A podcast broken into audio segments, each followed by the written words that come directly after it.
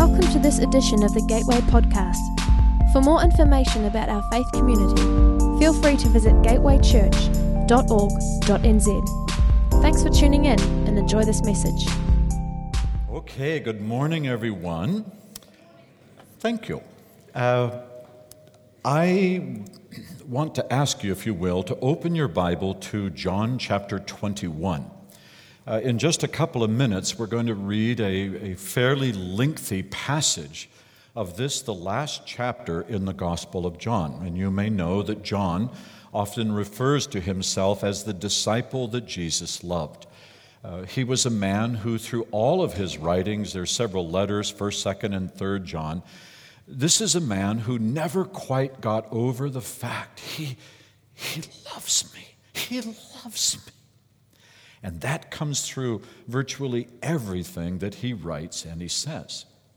Now, the episode that we're going to read in a few minutes, it will start in verse 7, but before we get there, I want to set the stage and tell you a little bit of the story of, of where we're going to pick everything up, because it just, yeah. And this passage of Scripture has been coming alive to me. Have you ever had that where a Bible passage keeps speaking to you again and again and and and you think, "Oh, oh, that's so and then it something new, something fresh comes alive." Would that be a no or is that a kiwi? Yeah, anyway. Uh, so I, you know, I want to move on to another passage in a way, I feel as though God keeps speaking to me. And since the primary pattern in the kingdom, the way in which God has elected, almost as it were, to limit himself to getting the word out, the pattern that, that God chose as a way of making affirmation to all of us together, he has chosen to do the bulk of what he wants to accomplish on the earth not through sovereign acts where boom, he just does stuff, but through the hands, through the lips, through the feet of men and women like ourselves. And so when he wants to speak to this person over here, most of the time, do you understand this? Most of the time, he speaks to someone over here who doesn't even really know why they're inclined or prompted to speak about this, but what they have heard from the Lord, the lessons that they have learned. Exactly the same way that Jesus kept telling everybody, hey, hey, hey, this teaching is not mine. I didn't come up with this on my own. These words are not of myself. I simply listen to what the Father says, and whatever He says, I repeat precisely that same pattern as Christ like people, Christians. We get to be listening to the voice of the Holy Spirit, and we simply pass along to others what we've been hearing. So that's kind of the backdrop for I have no idea why I'm sharing these words with you, but it sounded a lot nicer the way that I just framed it there, uh, didn't it? Okay. So, what has happened prior to this is, you would well know, Jesus has been crucified, he's risen from the dead, and on two previous occasions has manifested himself as the now risen and alive Savior into the lives of these disciples. So, to me, I mean, that that pretty much says everything. I mean, I don't know how many times I would say, Well, Jesus, could you show up again? Because if you were dead and now you're raised from the dead, I believe. Hallelujah. Twice the resurrected Christ has manifested himself. But the catch is that these disciples that have been with Jesus for these last three and a half or so years, they were used to hearing his voice every day. They were used to waking up in the morning and they knew that foxes have dens and birds of the air have nests, but the Son of Man doesn't keep coming back to the same dwelling. They had no idea where we're going to go today, but they were learning this lesson of just following, just following, just following, and waiting to hear what he would say to them next. So you can appreciate a little bit the, the, the, the kind of emptiness, the, hmm, Instead of having Christ there every single day for them, speaking to them, Now he is, as it were, gone. He's shown up twice, so they know he's still around, but he's not around every single day, every single minute. And I think that reflects quite a bit on all of us, doesn't it? That we have had encounters with the Lord. Part of the reason that we give up a Sunday morning is because the Lord has spoken to us, and we're kind of hoping that something will, like will happen, that I'll see Him again. That, but we live a lot of our life, as it were, in between the encounters with the resurrected Lord. And what I love about reading the Bible is that I can see myself in it. And so Peter, to me, is like, yeah, yeah, I get it, Peter. He has just said to a group of his friends, after seeing Christ twice, he said, I don't know what to do. Hmm, you know what? Forget it. I'm going to go fishing.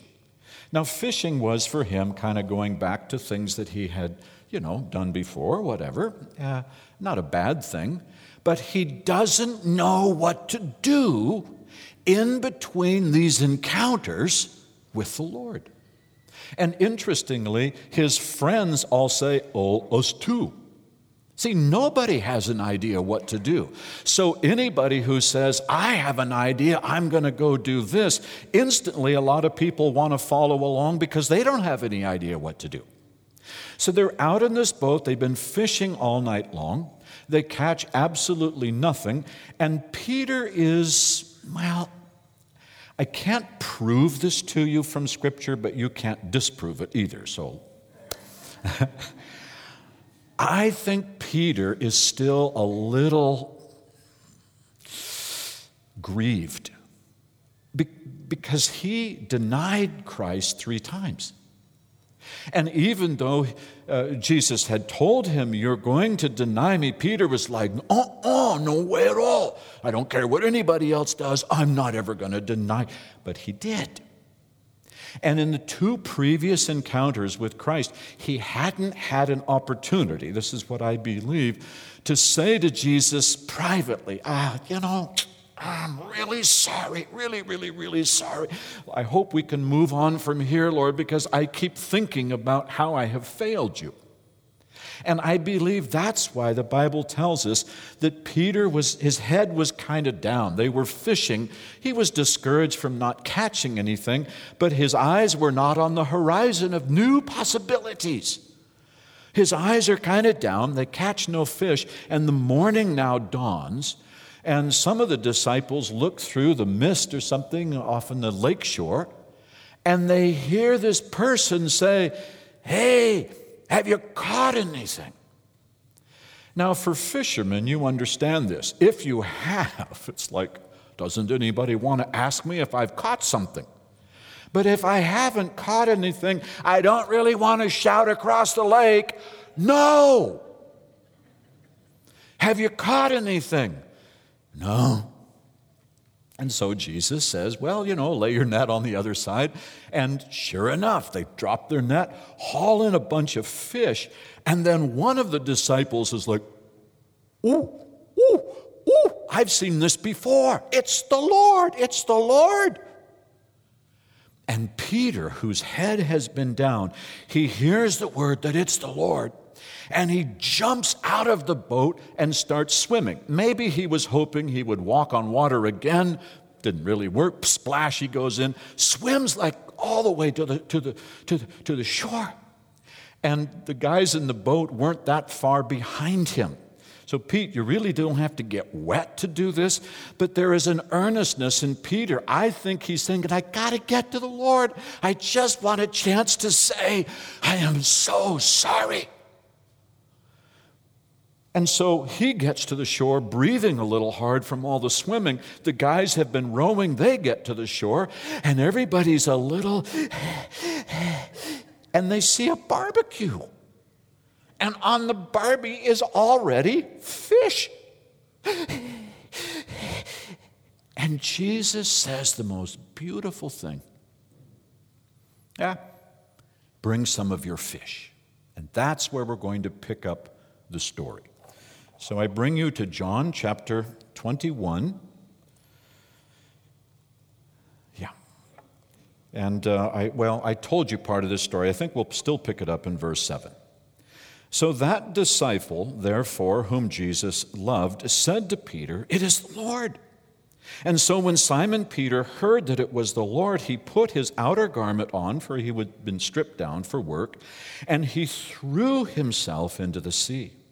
But the other disciples came in the little boat, for they were not far behind, uh, far, not far from the land, but about a hundred yards away, dragging the net full of fish. And when they got out upon the land, they saw a charcoal fire already laid, and fish placed on it, and bread. And Jesus said to them, Yeah, bring some of your fish which you have now caught. And Simon Peter went up and drew the net to land full of large fish, a hundred and fifty three. And although there were so many, the net was not torn. Now, when I read the Gospels, I'm looking for the details. And if you just have sort of a generic Sunday school notion about uh, these stories, you miss a lot of the life. And I ask myself, what's with 153 fish. It's not like a holy number or so, 153 fish.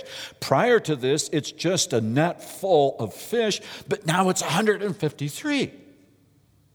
And I believe that the reason we know the number of fish is that Peter, who got there to the shore and wanted to tell Jesus, I, am I'm, I'm sorry, forgive me who, who is looking, like you and I are often looking, for a way to make it up to God. I mean, okay, yeah, right, I totally, totally, totally blew it. Thank you that you've forgiven me, but I'd still like to do something for you to kind of get rid of that.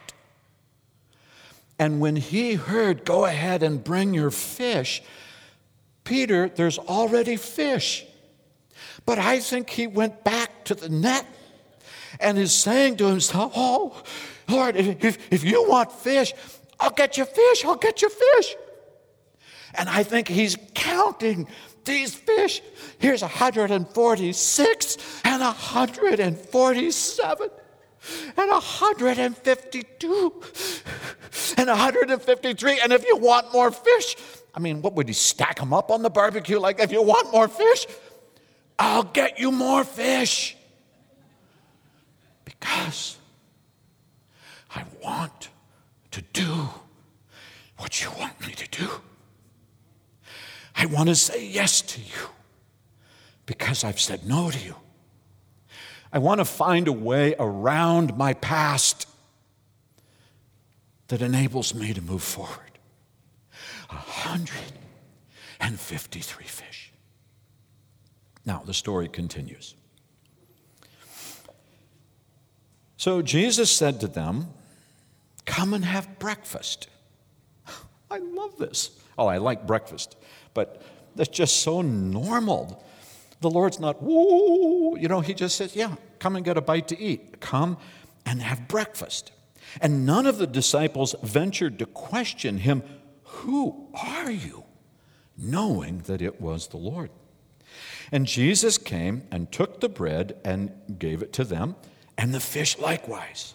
And this is now the third time that Jesus was manifested to the disciples after he was raised from the dead. So nobody, is how I read it, nobody is saying a thing. Now picture this. Here's the resurrected Christ, and the disciples are gathered around. Who's going to be the first? Yeah, great weather we're having lately, huh? I mean, they're, they're just, they're eating this really, really quiet. And now Jesus will turn to Peter. And let's read what he says to him. So when they had finished breakfast, Jesus said to Simon Peter, Simon, son of John, do you love me more than these? Uh, meaning, do you love me more than these fish? And Peter said to him, Yes, Lord, you know that I love you. And so Jesus said back to him, tend my lambs. And Jesus said to Peter a second time, Simon, do you love me? And Peter said to him, Yes, Lord, you know that I love you. And so Jesus said to him, Shepherd my sheep. And a third time, remember, he had denied Christ three times. And now, in the mercy of the Lord, he is posing the question three times Simon, do you love me? And Peter was grieved because he said to him the third time, Do you love me? And he says, Lord, you know, you know everything. You know that I love you. Don't you? See, that's what got him. He was wanting somehow to make up for, the, to, for what he had done wrong. He was wanting to convince God that, or convince Christ that he had changed and he isn't going to go and do anything that he did wrong from before. And he's deeply hoping that this mistake that he has made did not sever the relationship completely. And so when he gets asked, Do you love me? he's really eager to say, Yes, yes, yes, of course I do. Because he's focusing on the do you love me? And Jesus is trying to focus on something that I, I, I will have a little difficulty knowing how to put it into words, so please bear with me. You see, many people say, Wow, he was asked three times about all this. It's, it, it, it almost seems a little bit cruel. Because if Jesus is holding up a standard and saying, Do you love me, as though he himself doesn't know, then to have to be asked three times and for me to ante up with an answer three times, hmm. But I don't believe at all that Christ was questioning whether or not uh, Peter loved him.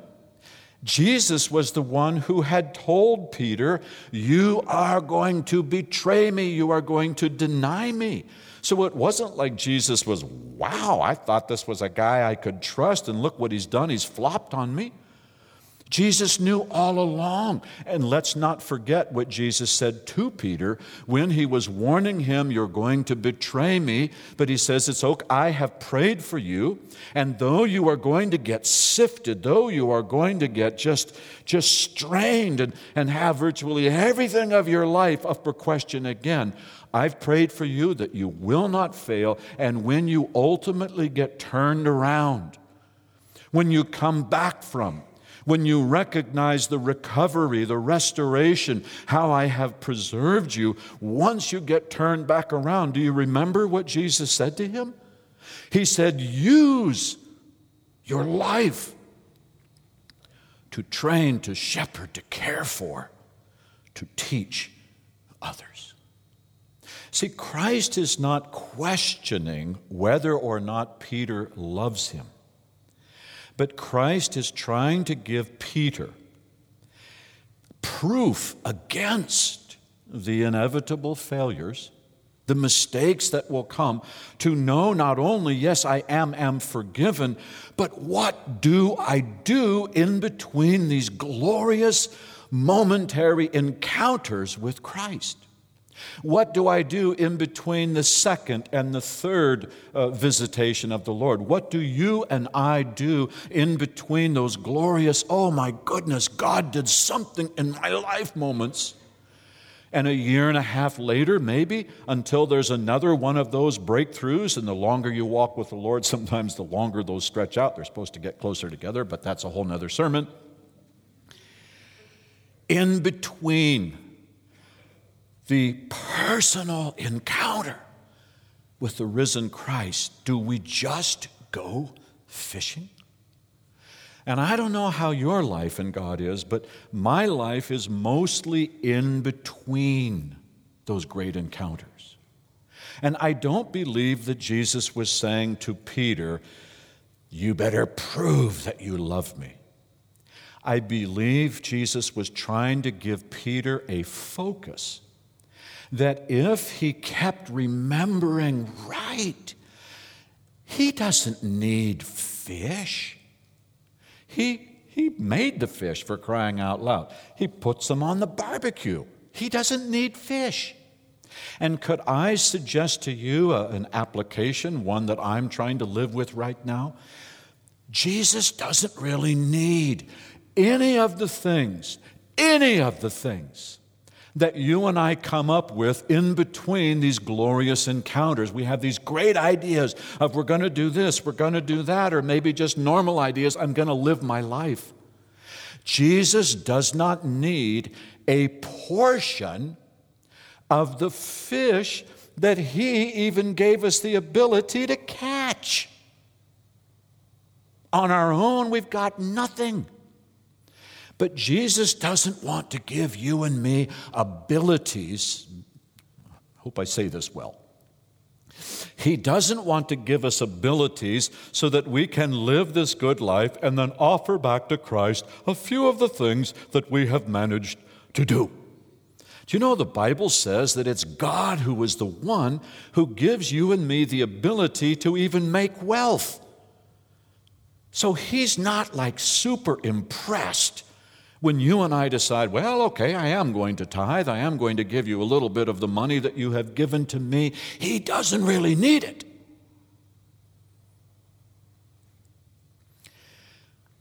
But here's the one thing, if I could put it this way, that Christ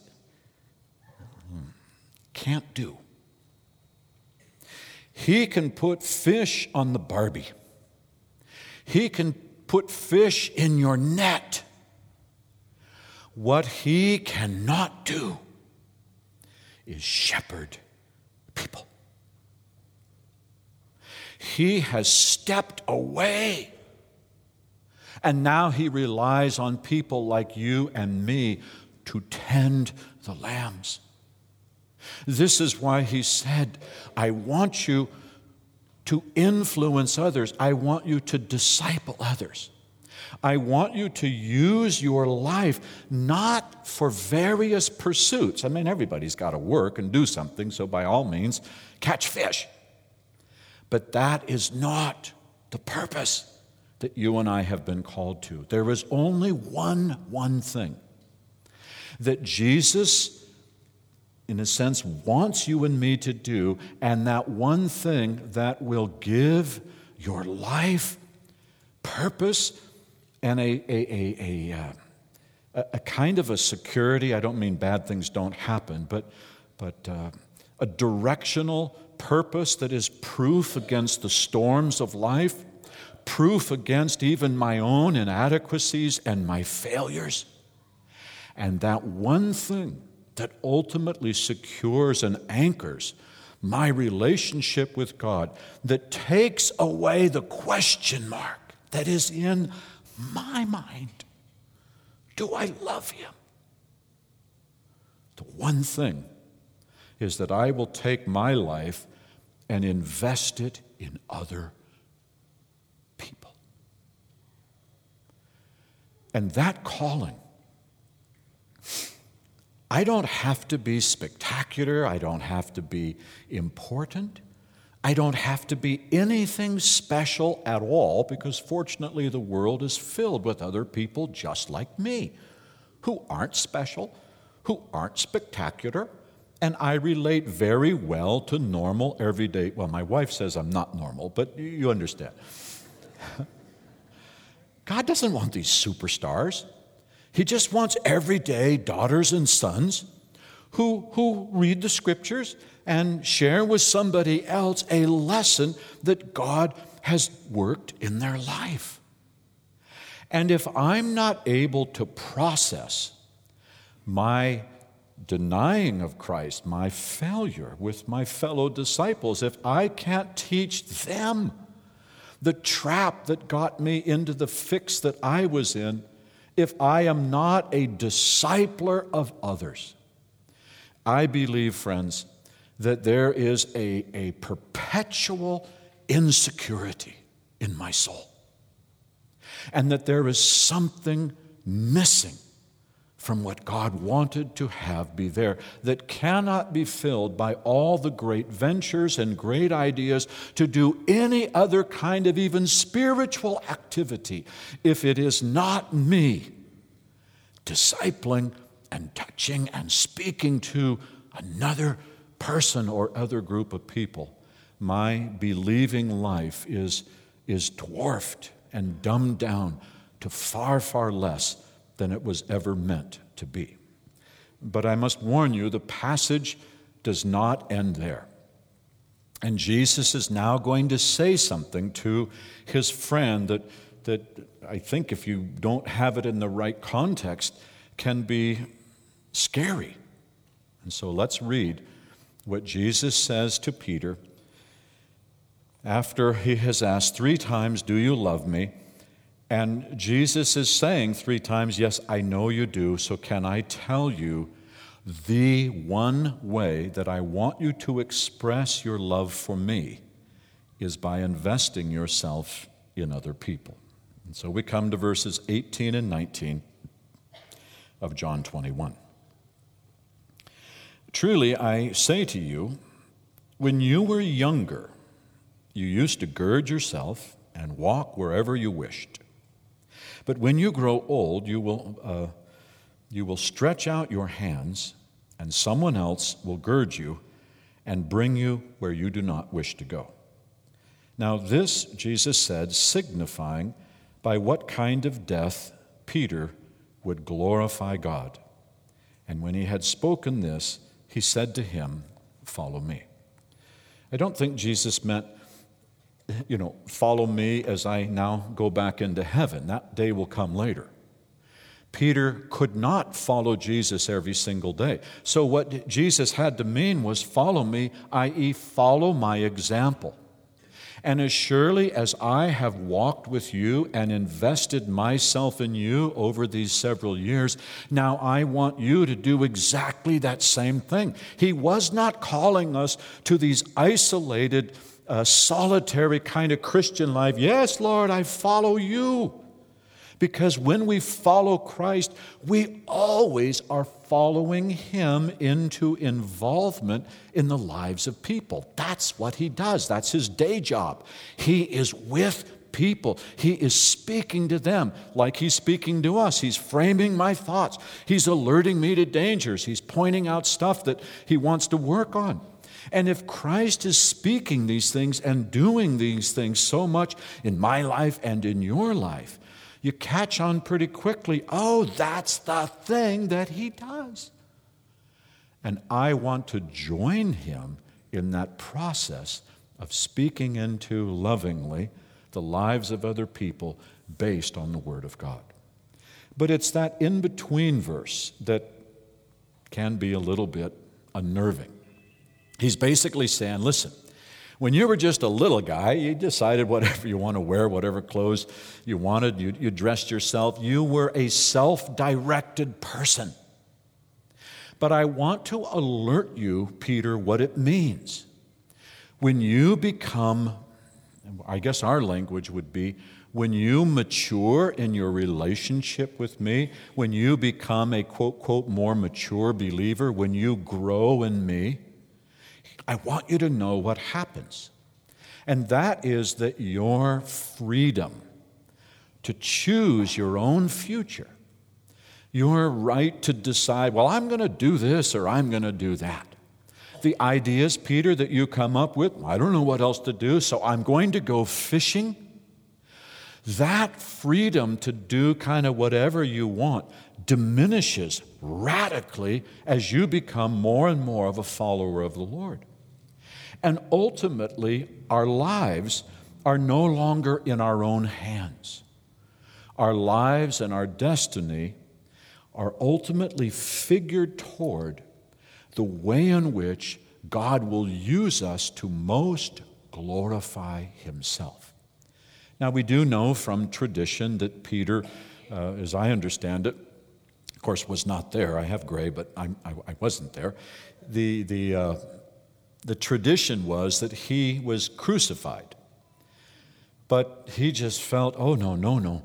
I'm not worthy to die in the same manner that my Savior died, so he insisted on being crucified, being hung upside down, because he wasn't worthy. I don't think Jesus just was telling him, Get ready because you're really going to be miserable and you're going to die. I think he was saying, As surely as my life has a greater purpose, and just like I was in the garden and I cried out, Lord, if there is any other way, let this cup pass from me. Nevertheless, not my will be done, but yours and a, a, a woman, a man of God, who was saying, Lord, as we were singing, my, my, my heart is yours, all of it. You can expect to hear from Him and to be led by Him into things that you would not ever have thought of, and not always things that you want to do.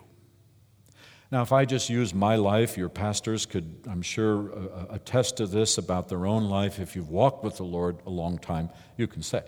It's, it's not that I've ended up doing really hard or terrible things. I've hated my whole life, but I'm a Christian, so it's okay. No, no. It's that I never in my wildest imaginings would have thought of myself speaking to a dear group of people in Hamilton, New Zealand. It wasn't, you know, when I was rededicating my life to Christ at 17 years old, uh, eight years ago. I, I, I just was checking if you were listening. Okay, apparently so. I thought, oh, oh, I know what I'd like to do. I'd like to. And I look back over now these, these, these many, many years and recognize none of the things that have been so profoundly satisfying None of the things that, to whatever extent, have made a difference in the lives of other people, none of them were things that I could have envisioned. Just as Peter could never have seen what God had in store for him, and so all he knew to say was, I'm going fishing. So, what I want to offer to you this morning is, is not a statement that says, yeah, if you're a fisherman, you should give it all up and go to Bible college and become a pastor. I'm not saying if you have a day job that you're not really following Christ. I'm not saying any of that nonsense. What I am saying is that if the sum total of what you are doing, if they are your ideas, if they're just, oh yeah, I've always wanted to be something or other, I'm telling you, it's not the fulfilling, amazing breakthrough life that God wants to do with you. I mean, if you're over seven years of age, you already know this that life doesn't turn out the way you thought it, right? I mean, you, haven't you had all these great plans? I mean, how many of them have actually happened? None. Life has so many twists and turns, it isn't going to be the way that you want it to be anyway. So I want to be somebody who places my life in the hands of the Lord. And it's almost a almost a kind of a second experience in God. It's one thing you come to Christ, thank you Lord, hallelujah. But I was thinking back to when I was 17 and I was at the university and had a true encounter with the Lord that just spun my life in the most amazing way. And all that I kept saying to Him, it's all I knew to say is, Lord, not my will, but yours be done. Do with me whatever you want. But somewhere I heard an echo of the assignment that do with me whatever you want, O Lord, will always involve looking for people that need to be tended, looking for sheep that need to be fed, not thinking I've got everything you need, but I got a little extra. I'm not really sure what sheep eat, and that's a terrible admission here in New Zealand, but uh, yeah, I suppose it's grass. See, I'm proof positive you don't have to know much of anything to be able to share with people the life of, uh, of well, I can at least let you chew on my grass. Right. Thinking of others and having eyes that are opportunistically focused. Who needs tending? Who needs feeding? Who needs caring for? And if we look back historically, I think one of the one of the weaknesses of the wonderful charismatic renewal that was very life giving to so many of us, it, it, much of it became me, me, me, me, me, me, me, me, me, me, me, me and not so much about you, you, you, you, you, you, you, you. I want to have eyes that look for people that need feeding or tending. And I want to place myself freshly in the hands of the one who's going to take me places I could never have imagined. And somehow he will use my life and my death to bring glory to him. Thanks for listening. We hope it was an encouragement to you. Again, check out gatewaychurch.org.nz to find out what's going on within our church.